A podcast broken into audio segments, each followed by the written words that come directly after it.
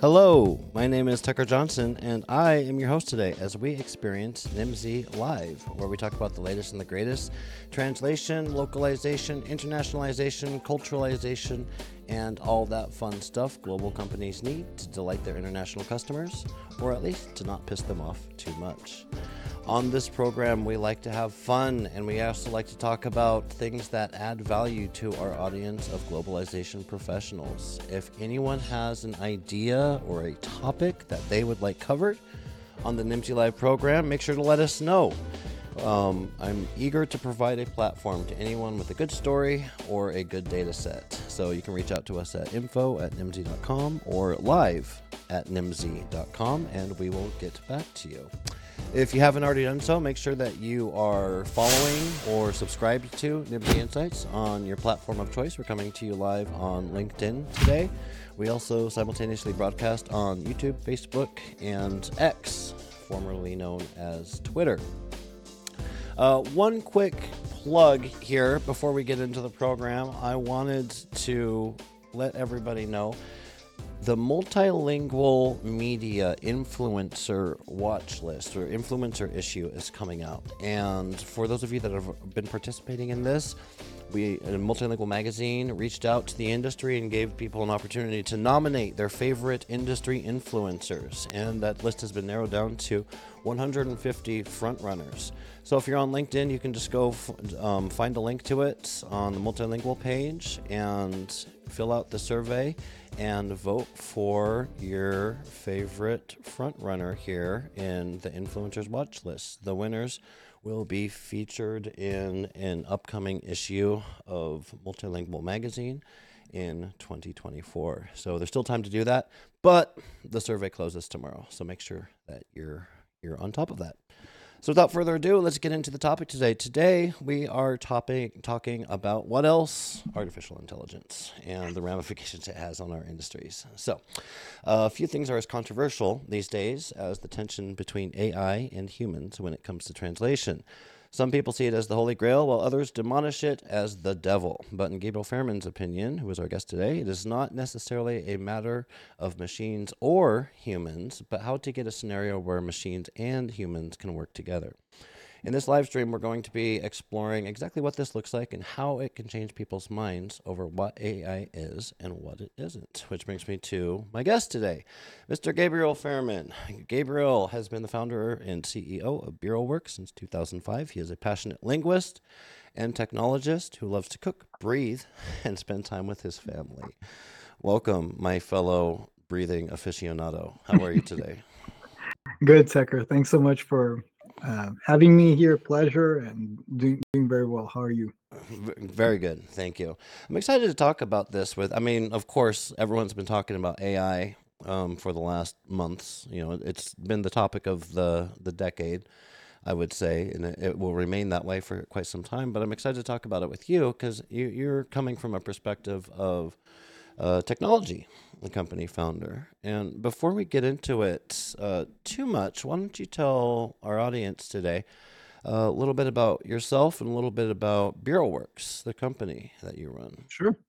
My pleasure. So, um, I was born and raised in Brazil, grew up speaking Portuguese, English, and Spanish, picked up um, over my college years and later years a little bit of Mandarin, French, and Italian. So, I've always loved languages. My mother was a translator started out um, my career after getting fired from my corporate job i kind of took an oath to myself that i wouldn't work again um, for anybody else other than me. That was way back in the early 2000s and that's what prompted me to start the company. Started off as a translation agency and i thought i was be, i would be dealing with languages but the agency grew very quickly. I realized that it wasn't really as much of a language thing as it became a management thing and even more so information management.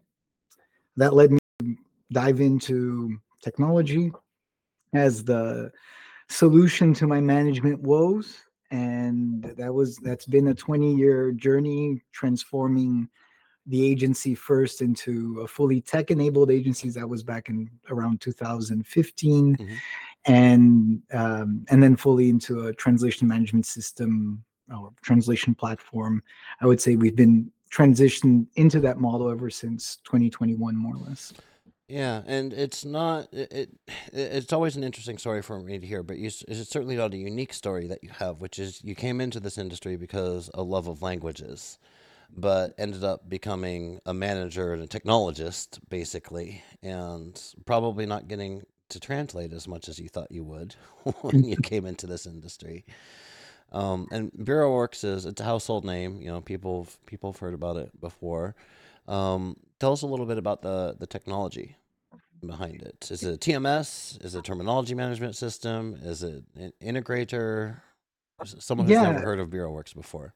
yeah, it's um, it- it's a TMS um, primarily with a lot of um, focus around automation and productivity. Right. And I would say a lot of it comes from the genesis of um, our company. I, I think we there's an interesting combination that happens when you put service and software together. Um, the service is all about solving problems, and I think that's the mindset of service. It has to be at least. Right. Uh, good good service is about creating solutions, whatever they may be, for whatever problems are in front of us. Software is a lot more, uh, in my opinion, it's a lot more standardized. It's about producing something that is going to be as universally applicable, applicable as possible to a given use case. And um, I think our, our pain around software really was always that, okay, this software can be pretty good, but it solves one little piece of the puzzle. And I'm Mhm. going to have to now find another thing that solved another piece of the puzzle. And our thinking was always, in my opinion, um, always um, use case first. The software comes in to basically clean up the mess that we created in the first place. And I think over the years, I kind of shifted that mindset to well, if you architect software in in a, in a smart way, maybe the mess isn't there to begin with. So maybe there's a lot less to clean up. And so that's our our, our software began um, first as an automation, business automation engine, focusing on automating LQA reports, then focusing on automate on generating data out of those LQA reports. And we realized okay we can generate all this data around lqa reports. Oh all of a sudden oh we can place jobs more intelligently than just through oh this translator was once upon a time rated as good by someone who tested them in such and such cir- Five years ago. Yeah. so we realized, okay, we're, we can make better decisions. Interesting. And we started to test that, see the outcomes were much better, much more sustainable. And then we began to get into content as well. And we're like, oh, now we have the content, we have the people, we can make those matches very seamlessly. And that ultimately led us to build out um, the project management components as well. So we could generate costs, so we could generate payables. And then, um, last but not least, the most important part, in my opinion, which is the translation productivity environment or a translation editor, as you would call it. Um, so it's a full stack software uh, as far as translation goes. Mhm. And really, it was built around solving not just like a particular aspect of the problem, like not sticking to a lane, but really thinking about what does what's required to produce uh, like sustainable, scalable localization from A to Z. Well, and like so many, so much technology in our industry, it's really driven by client needs, right? And and you mentioned it. It's like developing language technology is just an exercise in evolution because every program, every client program has little subtle nuances to it that you know might break the whole technology. So you need to create an additional module or you need to create some more functionality for this. And over time the technology just kind of takes on a life of its own. And of course that's influenced by you know outside developments as well wanting to leverage the latest technologies out there whether it's machine translation or now artificial intelligence Mhm. and uh, you know that's kind of where I'd like to pick your brain on today on artificial intelligence, the effect it's having on our industry. First, let's you know take it at a thirty thousand foot level. You know how big. And this is the question on everyone's mind. I don't, it's not my favorite question, but I'm going to ask it anyways. How big of a threat? I hate that word, but how big of a threat is artificial intelligence to the language services industry? Threats. It's interesting you asked that question because I don't I, I don't ever think of it as a threat. Yeah. I think of it as an opportunity, a huge opportunity. But but I agree. I mean, if you want to make sure if, if things staying the same is the goal, then it's a huge threat. But I like it. I like put, things sir. to change. Yeah. So, If things are staying, if, if things things staying the same as the goal, then it is a huge threat. I like that. So Right. it, it's going to be changing our industry. Our I industry is not um, not um, unknown. Change is not unknown to our industry. It's been changing for a long time. Do you do you see AI as having as big of an impact, let's say, as machine translation has had on our industry? my opinion is that it's going to be way bigger, Yeah. way deeper.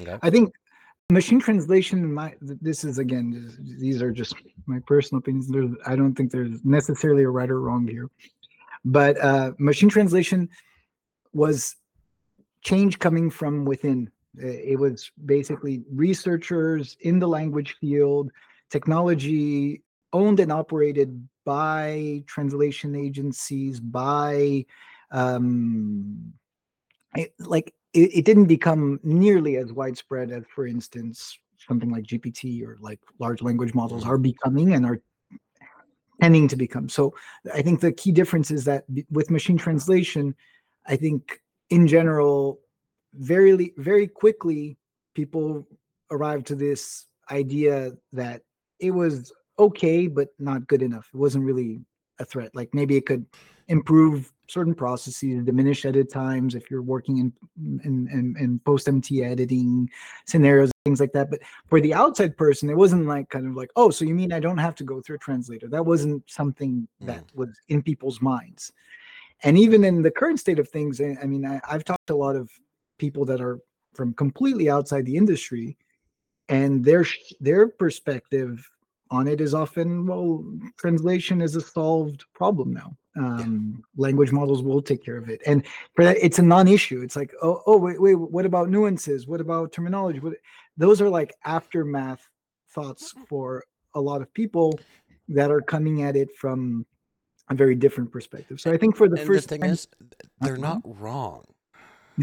Right? they are. They're not entirely wrong. I mean, maybe their arguments or their beliefs are unnuanced, as you as you say, but from their perspective, if it's a solved problem if they have a problem, and from their perspective, their problem is solved, well, that's a problem for us because we can't help a client who doesn't have a problem.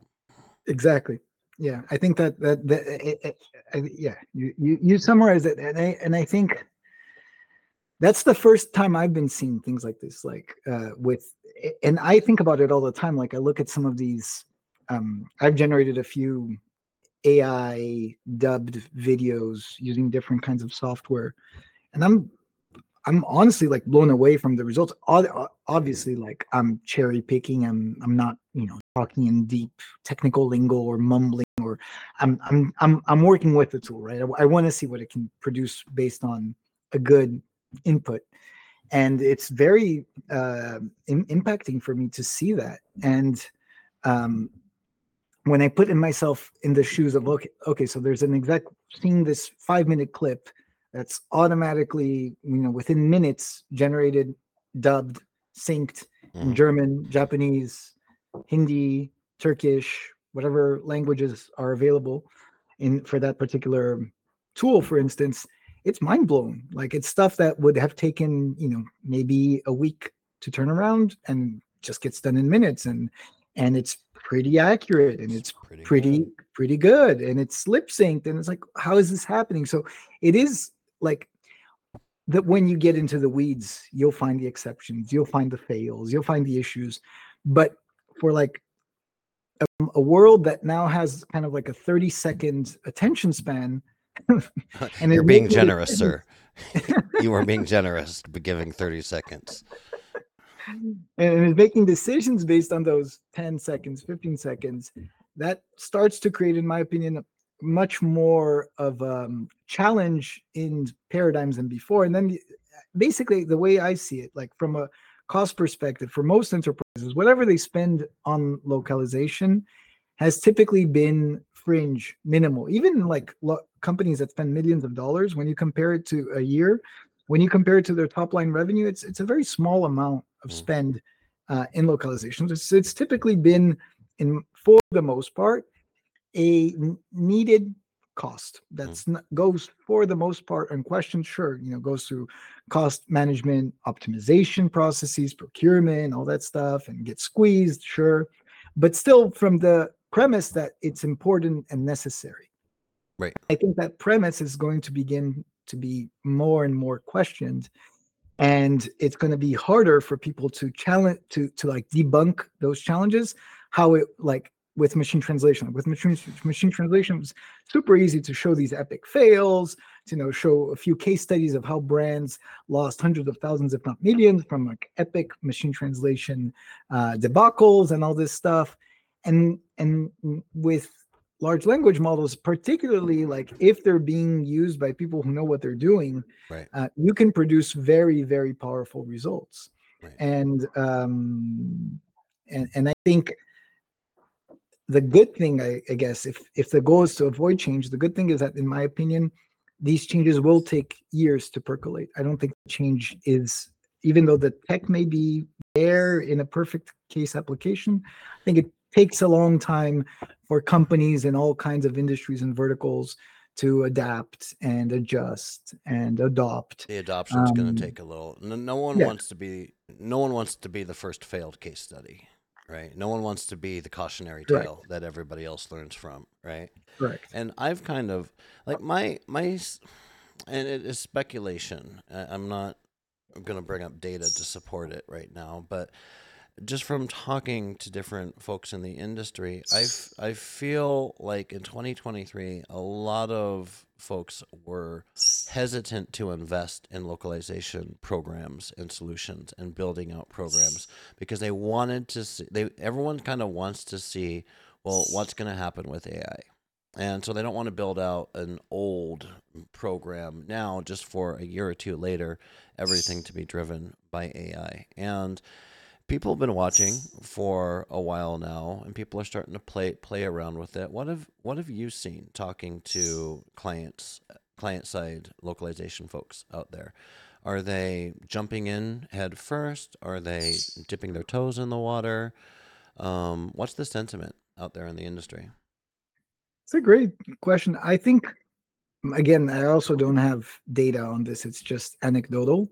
But in my experience so far, it's been very much a. Uh, I, w- I would cluster companies in certain camps. So I would say there are companies that are very pro AI, pro technology, typically technology companies that have already, you know, maybe ever since February 23 have already have like an AI company-wide mandate in place. Maybe even have an AI um, officer, for instance, and and know what they're doing, have their own GPT instances, and are applying, are looking for like use cases all over that where they can apply it, and typically localization is one of them. And they're not asking, they're telling. They're, Right. they're they're not asking their localization managers to try something out with AI. They're basically informing them that their programs have to be leveraged by AI by X amount, telling them that their budget needs to go down by 50%, whatever. They're giving them very clear directions, and it's not a it's it's not a, a matter of opinion. That's just the the company mandate. And what do you think about that? What do you, how do you feel about that? Uh, is that the right decision from upper management, upper, upper managers to mandate you will be using AI? Um, it's hard. It's hard. It's hard to. It's. understanding? I think. I, I think every company is its own culture, its own thing.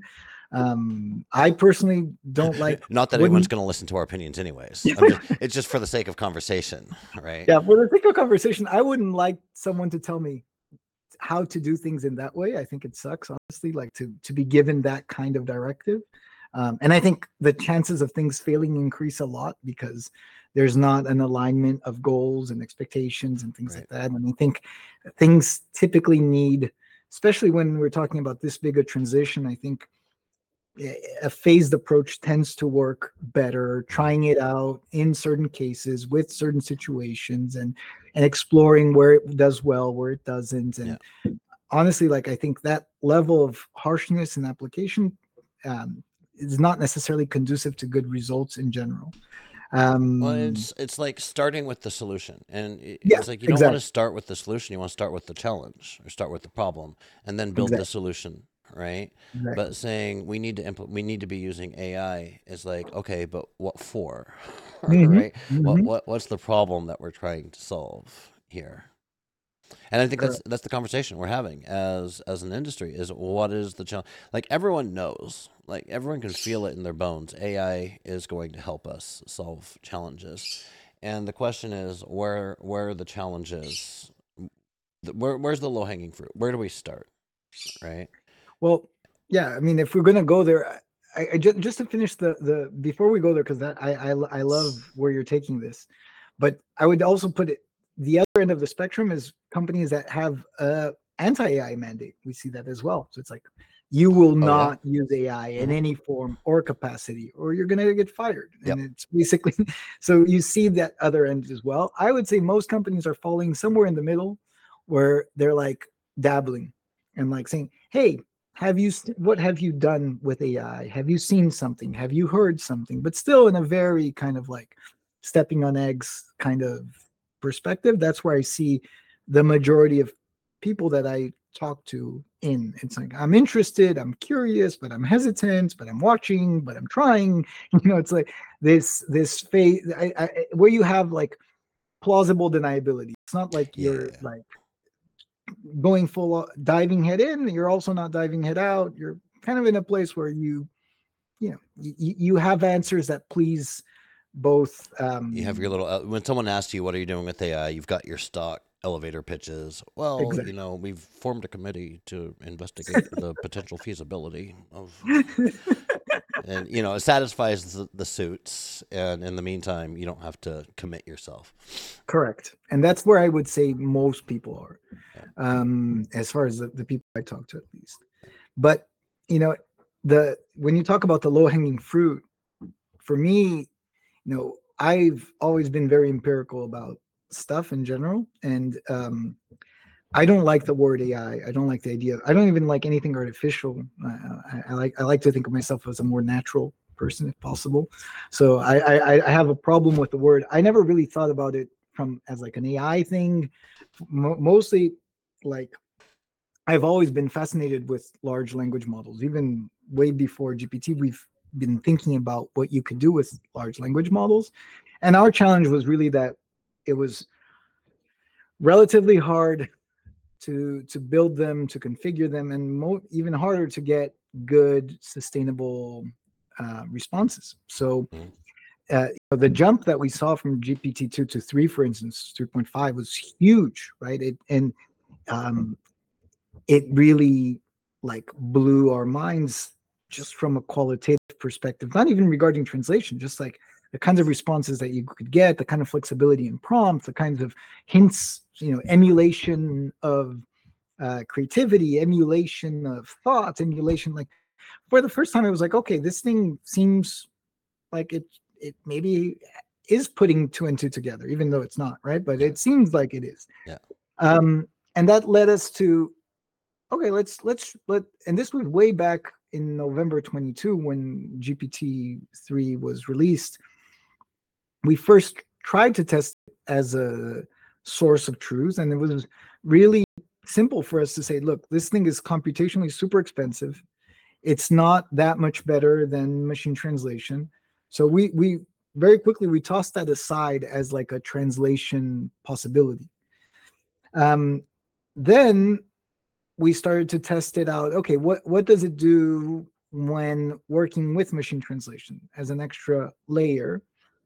Okay, now we're starting to see a little bit interesting things being caught, like Mhm. some contextual things that were missed by machine translation. We were able to see those things being caught but um, still, you know, nothing crazy, nothing that would like blow anybody's mind and say, oh, you know, translators are done for or Right. anything like that. It was like you could still find epic fails, you could still find situations where it just like was wasn't good enough and so on.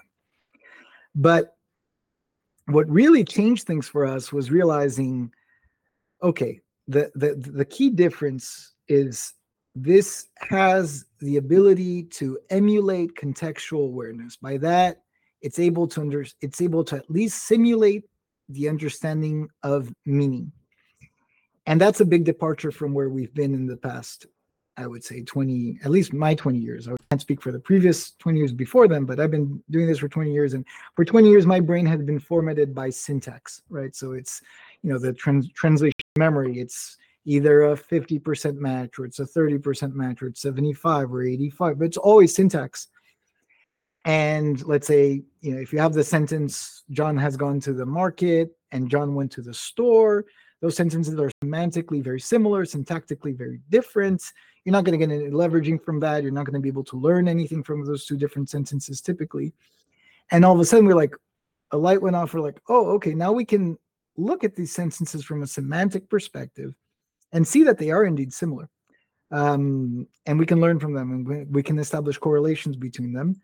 And that can change how the translator interacts with the editor, right? The, mm-hmm. the interactions, in my opinion, were very robotic like oh this is my sentence and i'm placing this sentence in this bin not in bin number one not in bin number two and bin number one doesn't mix with bin number 2 mm-hmm. when when you open up the semantic idea all of a sudden you can put it in bin number 1.35 like somewhere in between and it can leverage a little bit from the bin above the bin below and it can understand correlations make much more sophisticated contextual um, correlations, right?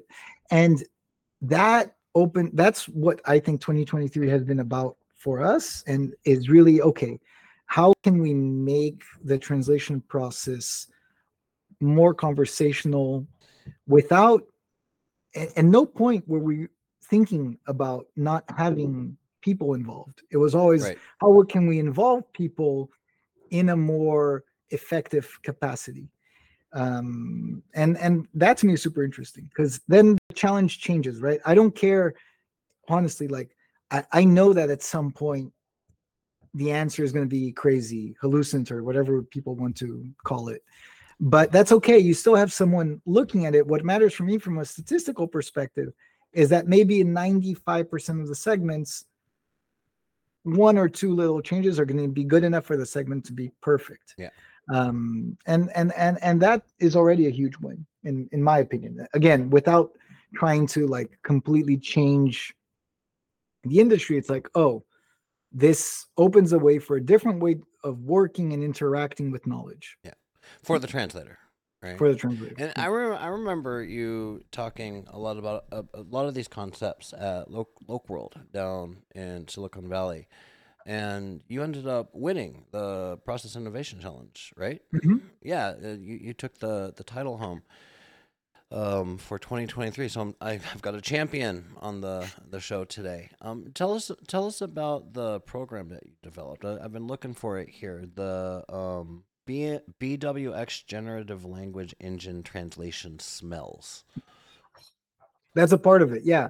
The so BWX That's is our platform. Okay, BWX is the platform. Um, yeah, tell us about it. And it, uh, the the translation editor you can integrate it with um, GPT 3.5 and 4 for different operations, and okay. we have an entire AI framework that you can turn on or off as needed for your specific client for specific content. You can also control it in the editor. But the basic idea is that there's like an accelerator and a break. The accelerator is a, a context sensitive translation. So a context sensitive translation means that you're looking at a translation memory and a glossary and a machine translation mm-hmm. not as separate things but as context. So it's like everything becomes context. Any and like so like let's say for instance in uh, a glossary, in a typical translation scenario, let's say uh, if you're translating you as usted, that's not context, that's a specific database entry that two equals usted. If you're working as context, you equals usted instead of tú means register is formal rather than informal, right? Okay. There are inferences that can be made on a simple glossary entry. Um, same goes with machine translation, same goes with translation memory. And the idea is we can look at this context with dynamic weighting so understand what's more relevant and less relevant based on any number of factors like who entered that information when was it entered? Was it machine generated? Was it human generated? How many humans have accepted this before? So really have a much deeper idea of relevance than just it's there or it's not there. Suggest something that's plausible to the translator every single time. So there are no more fuzzy matches. Every time the translators the, the the suggestion that they're getting is a plausible suggestion. It may not be the way they would write, but it's a plausible su- suggestion. It's grammatically coherent. It reflects the meaning of this of the source, at least from a best attempt perspective, and it tries to respect the bearings laid out by the translation memory and the glossary. So and, for mm-hmm. for all intents and purposes, you say there are no more fuzzy matches. Yeah, but no from a practical standpoint, it from a translator standpoint, I should say, it can very much kind of be treated like a fuzzy match in that a fuzzy match is like, hey, here's something that's probably pretty close. Correct. You need to review it and edit it. Yeah, and that's the point. Instead of everything, there are no more fuzzy matches. Everything is a fuzzy match. yes, yes, exactly. And the fuzzy match is leveraging artificial intelligence to loop in a bunch of different contexts from a bunch of different sources that otherwise would not have been feasible for a human because a human can have access to glossaries and style guides and translation memories and machine translation and previous translation and uh, uh, you know all of these different things but they're not going to have the time to reference all of those. Correct. and, but correct. that's, that's even if they had the time it's too much information to go through and right. actually crunch consistently. Like let me perform a con- concordance search on every sentence every word in this sentence. It's, it's crazy. Like yeah. you can't n- manually do that right? Um, and again you wouldn't have the time and they wouldn't be paid for it but that's the beauty of it. You're cross-referencing so much more context very quickly. And how are translators responding to this um, based upon your conversations and your well, we have a lot of users. We have thousands of users and they, they, the, our users love it. They, yeah. they, they, they, they, they, but again, I would say our users are the minority of the translation community, in my opinion. They're, uh, they're, they, they don't have an ideological problem with um, the idea that we are leveraging large language models. Mm. Um, so I wouldn't, I can't talk. I know that we have a lot of detractors. There are a lot of people who sure, don't sure don't appreciate the fact that we are leveraging large language models. I've I've seen comments in some of my posts saying that uh, you know what we're doing is disgusting, shameful. so yeah. there's a lot of judgment around even the idea of integrating large language models into the translation process. Um, now, our translators typically uh, the ones using our platform they love the fact that they become so much more productive but they're willing to let go of a certain way of working that they've learned over sometimes 10 20 30 40 years mm-hmm. that's really hard to do yeah. um, so i would say you know the the subset of translators that typically sign up for a tool they're more less ideologically driven more productivity and gains driven more agnostic as to the solution more focused on the result. Yeah. so the, the, they tend those people tend to love it. Yeah. And and i can empathize with the translators you know that went to school and took out student loans and studied to be a translator because they love translating you know this sentence to that sentence and using their brain. And they didn't want to you know be using ai and you know efficiency was not efficiency i don't think is taught as much or valued as highly amongst translators as quality or effectiveness right? agreed 100% no and and like my mother was a translator all her life and um, you know for me I, I used to help her sometimes doing rough drafts when i was like 14 and giving her trying to learn and, and help and for her it was very clear like there was there was her way of saying something and then all the wrong ways of saying the yeah. same. yeah, yeah, yeah. So and and and and honestly, most even in English, most really good copywriters think like that as well. It's like mm-hmm. uh, it's saying something, but it's not saying that in the most elegant, the most sophisticated way. And if it's not doing that, it's not what I'd like. Mm-hmm. And I see that. I see like how much authorship is important for a translator. And I I translate myself a lot with a tool. Um, almost daily, even just a little bit, maybe I would say at least a few words here and there. It's part of my demo process. And personally, what I love is that you could argue from an authorship perspective that it's detracting, it's taking away because it's already giving you a fuzzy match always. Mm-hmm.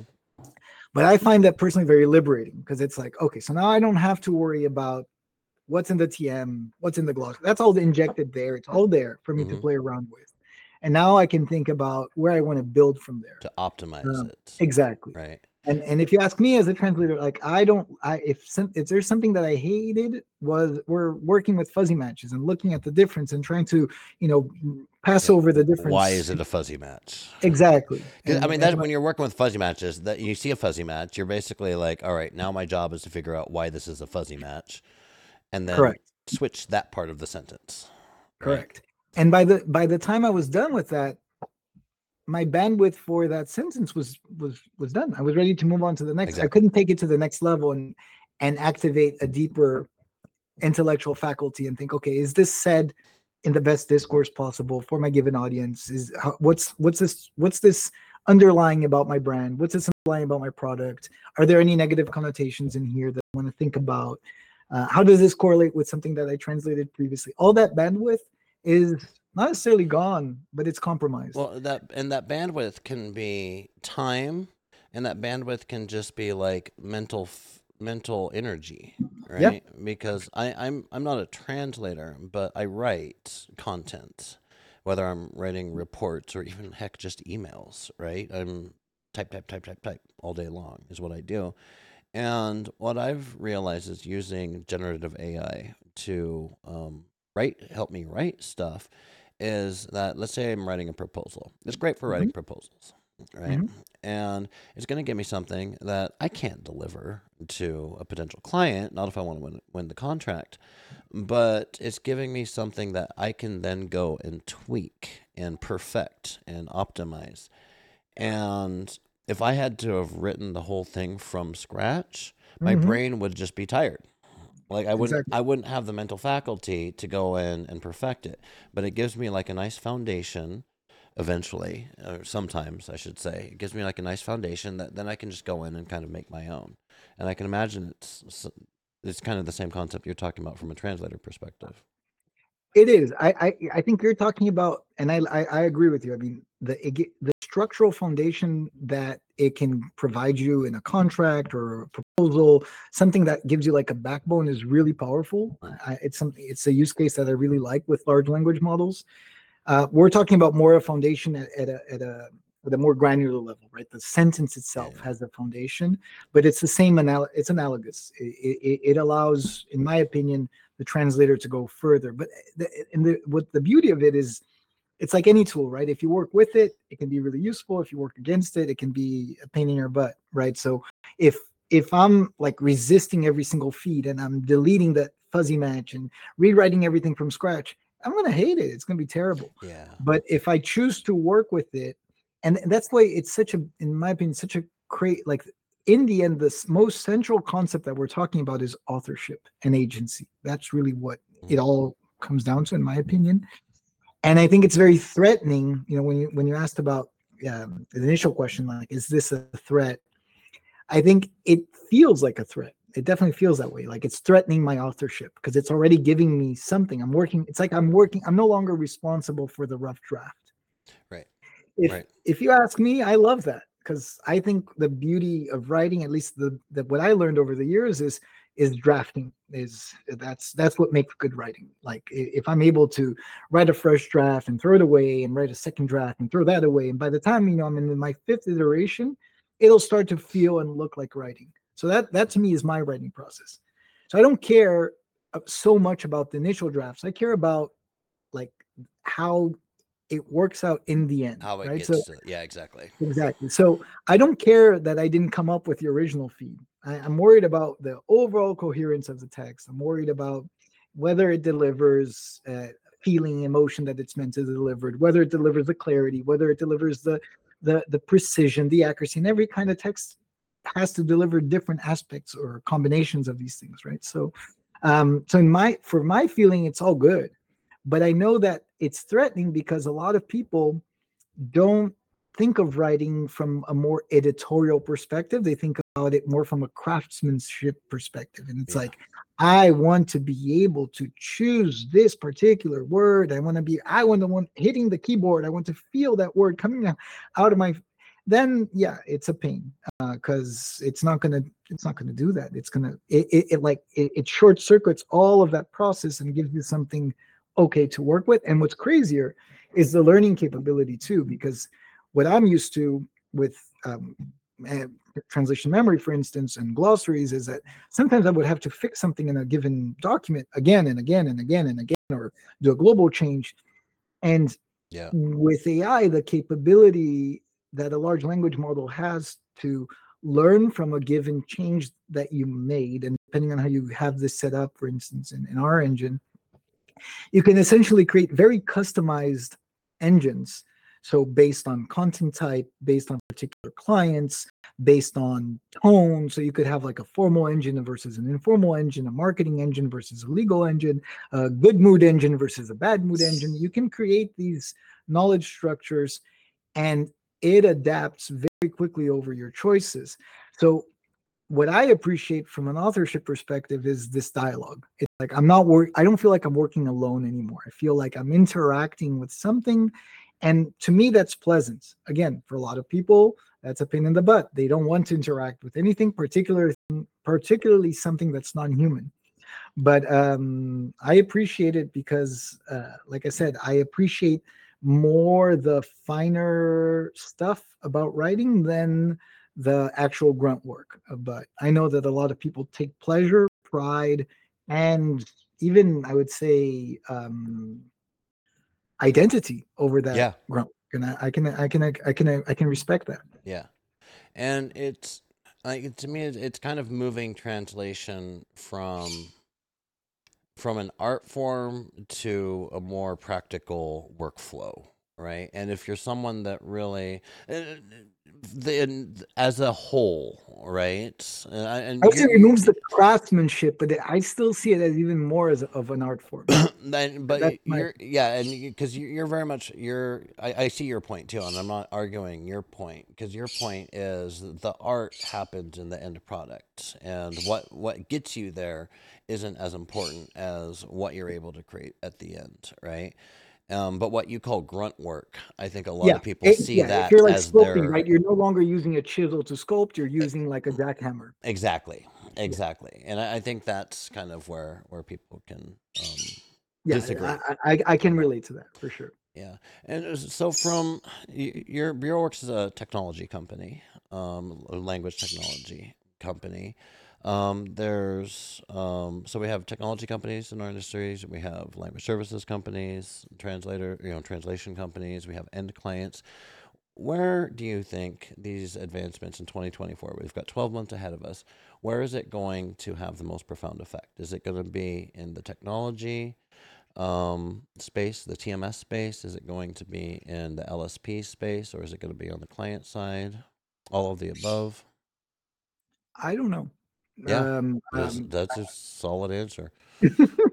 that's an honest answer. I mean, I really don't. I think uh, our like marketing strategy in 2023 was very much focused on the the three different groups that you identified: translators, agencies, and and buyers. And the um, it was also surprising for us, like for me, for instance, from a marketing propositional perspective, if you tell me that I can double my income with a given tool, it's a no-brainer that I'll switch to the tool or try at least try it out. Yeah. For most translators, it's very, very, very far from a no-brainer. Like yeah. they took a long time to arrive at the, the their translation tool of choice. They took a long time to sediment their working methodology. They took a long time to get where they are, and they're not changing unless they have like a, a very really clear reason. like foot up the throat, you know, and yeah. it's like they have to. Yeah. And it and that honestly was like a reality check for me because I I'm very like I like tools. I like to explore tools. I like to change the way I work. I like to. That's part of what keeps me going. I mean, I wouldn't be doing what I'm doing after 20 years if I didn't find it exciting and interesting. And what makes it exciting is the change. So I like that. But I notice that for a lot of people, it's a different set of motivations. It's about stability. It's about predictability. It's about reliability. It's about safety. It's different kinds of um, um, set of motivations, right? So that for me was a, rea- a reality check, and I still that is going to I, I still think that's going to continue over 2024, um, and and even for for agencies, I think uh, it's the same conceptual problem in the sense that most agencies, their DNA is we're, they're really, really good at keeping clients happy. That's any agency Yeah. that wants to survive has to be very good at it.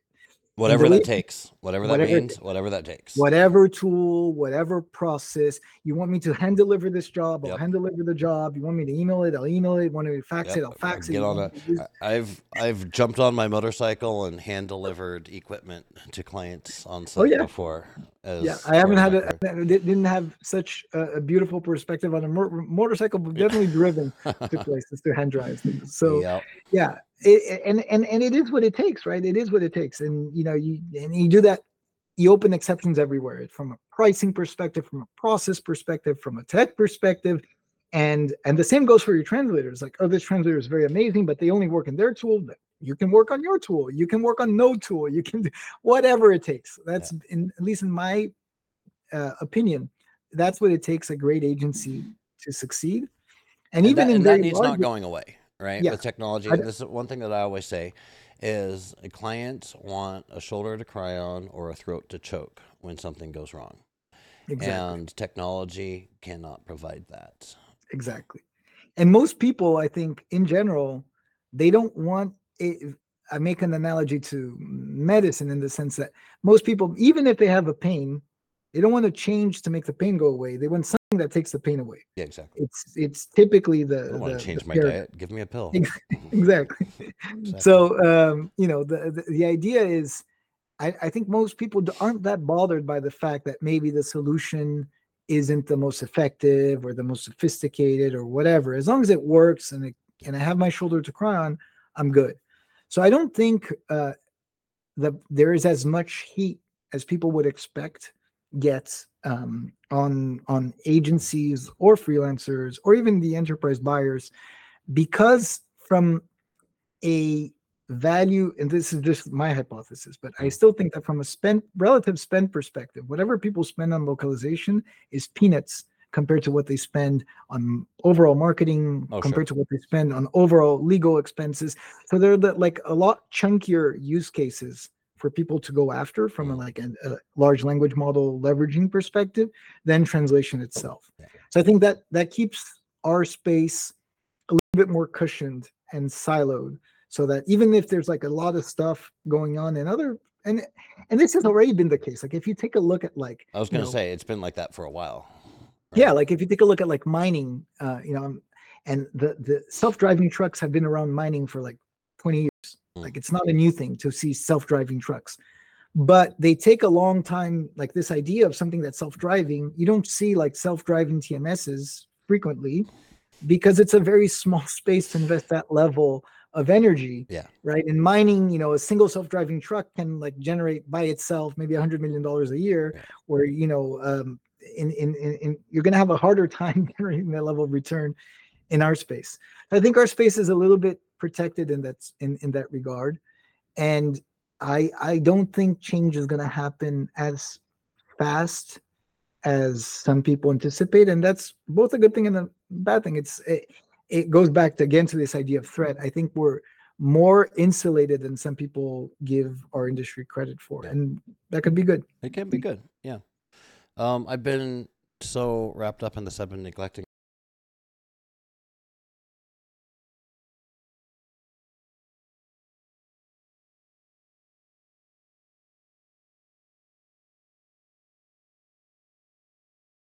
Large language models. What's your what's your take on that? Um, about the Yeah, security that- and that- compliance. that's super interesting because there's like all kinds of issues right i mean when you look at it from a like even from a first from an ethical perspective, how this stuff was generated and um, where this content was grabbed from. Mhm. Did they have people um, people's um, opt in to use their content to learn from their content? So I think that's a big consideration, and, and that's going to be, I think, going to that's uh, uh, that's very far from a solved issue. You can Yep. New York Times, for instance, is suing OpenAI around it, and that's going to be a big thing. Uh, that it really, again, it puts the large language models. I think really open a very serious wound as far as authorship, and even like with this whole plagiarism scandal around universities and things like that. Same thing. It's like all of a sudden the the whole idea of authorship is very easily turned on its head and questioned and who did what Yeah, especially because the engines need original human generated content to train on.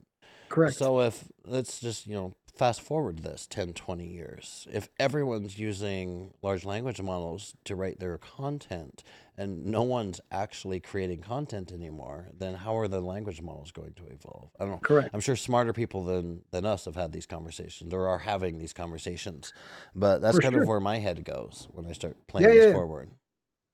yeah there's an argument around that that like there's even if you get to a scenario where large language models are producing a, a lot of the content there is enough randomness in interactions and there, there are other ways for you to get to that like layer of human ingenuity um but i think that's a whole other a whole conversation different can of worms. but i yeah. but just going back to like the the the issues right so there's like an ethical issue um and an authorship issue and a copyright issue um to me that's outside my pay grade. That's not what i worry about. I worry about privacy. I worry about security.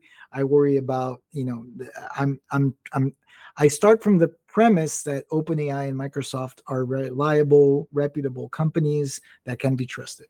And again uh, i know a lot of people who don't start from the, that premise. I know people who only trust web 3 and think that microsoft is the devil and that's okay you know I, I respect these different perspectives but i'm starting from that premise. So i'm starting from the premise that these companies are reputable and trustable. Um the first thing i did before we delved into it was i i analyzed very very carefully all of their privacy policies and all of their security policies Mhm. and they've evolved very significantly over the course of 2023 Interesting. now, um, I think there's also a big difference between um, the privacy that you get when you're using their service as a paid user, using, for instance, GPT's online interface, versus when you're using API. That's the first thing for people to be aware of. Like I, for instance, I'm very wary about anything I type into ChatGPT. putting it into the I window. assume Yeah. that it's going to become it's going to be trained it's going to become public content whether the prompt whether the response i have zero uh, trust over that and i think a lot of the scandals that we saw last year around um, employees putting in company private information that then became public stuff like that that happened for the most part in the public uh, in, in the chat Yeah. interface space and that generated an overall cloud of uh, doubt over safety in AI in general. Well, it doesn't take much with the new technology. Right. It's like how many people have car accidents every single day, but For- one self-driving car hits a deer in Michigan. It's the end of the world. It- exactly. yeah. It's it's it's the exact bias, right? It's exact same bias. But um, when you look at like the actual API privacy policies, uh, both Azure and OpenAI, they they ensure in writing like in large letters, and I, I love the way Microsoft lays it out, by the way, because like they they have it in um, at the top of their privacy policy, like they have a summary with like really clear like large letter bullet points. You don't have to like go into the blueprint to see what they're saying, and they're basically saying that your data is encrypted at rest. It remains stored for 30 days, just for abuse monitoring purposes. You can even apply uh, for an exception so that your data becomes stateless. Um, it's not used for training purposes. It's not used to retrain any other models. Hmm. Um, it's not shared with any other entities. So as far as like data privacy goes, in my personal opinion, again, I'm not a data privacy expert, but I am, um, uh, let's say, pretty detailed about it. And in my opinion, it, it, it, it satisfies the need of most enterprise clients and i and and i see enterprise clients in their own instances very frequently and they're these terms were designed i mean the, the whole revenue strategy around OpenAI and Microsoft is growing their use cases with large companies. So they've designed these privacy policies so that they meet the standards of large companies that work yeah. under, you know, SOC 2, Type 2, and all other kinds of information security practices. So I think that there's a big, like, same idea with the self-driving cars. I think that there's a big myth around it, and then there's a reality where that the data, as long as it's shared via API, is kept pretty safe. Hmm. Um, now, an additional thing is like in our case, for instance, we're never training any models. Uh, that's not how the learning takes place. The learning is always taking place contextually. So there, there's a, there's a, an additional component, whereas like we're deliberately not training a model. So if the concern is like, are we training a model? No, there's no model being trained. The model is just being used to make uh, inferences based on text. So, um, so yeah, I, I think in summary, I, from a personal perspective, I feel perfectly fine with any of my information flowing in and out of GPT. And then it's a matter, and but we're aware that different people feel different ways. That's why yep. the way we engineered it in BWX, you can turn on AI or off for the entire account yep. that someone holds, or you can turn it on or off for a given type of content or for a given type of client. So you could have a case where like, oh, my marketing flows through AI, my legal no, or my HR no, or this kind of HR does it. And so you can you can be very um, putting the power to decide in the hands of the users. Exactly. So whatever comfortable, you're not trying to convince someone to be comfortable if they're not. You're saying, hey, if you're not comfortable with this, it's cool, right? Correct. And when you are, comfortable with it, or more importantly, when your bosses are when your bosses are comfortable with it, then toggle it on. Yeah, but it's interesting that you bring that conversation because one thing that puzzled me is like I've always thought this a lot more from like an information security perspective, from like a you know how would a chief information officer look at this thing, mm. and um, you know we I, I talk to a lot of people who still argue uh, that they're they're they don't they don't trust the cloud they want information kept huh. in their desktops, and they're, and then then it's hard, right? Because then it's an entire paradigm that needs to be argued as to why I think the cloud is safer than a desktop. Why I would trust yeah. any my information a lot more in an AWS self-encrypted bucket with a separate key than in my desktop any day.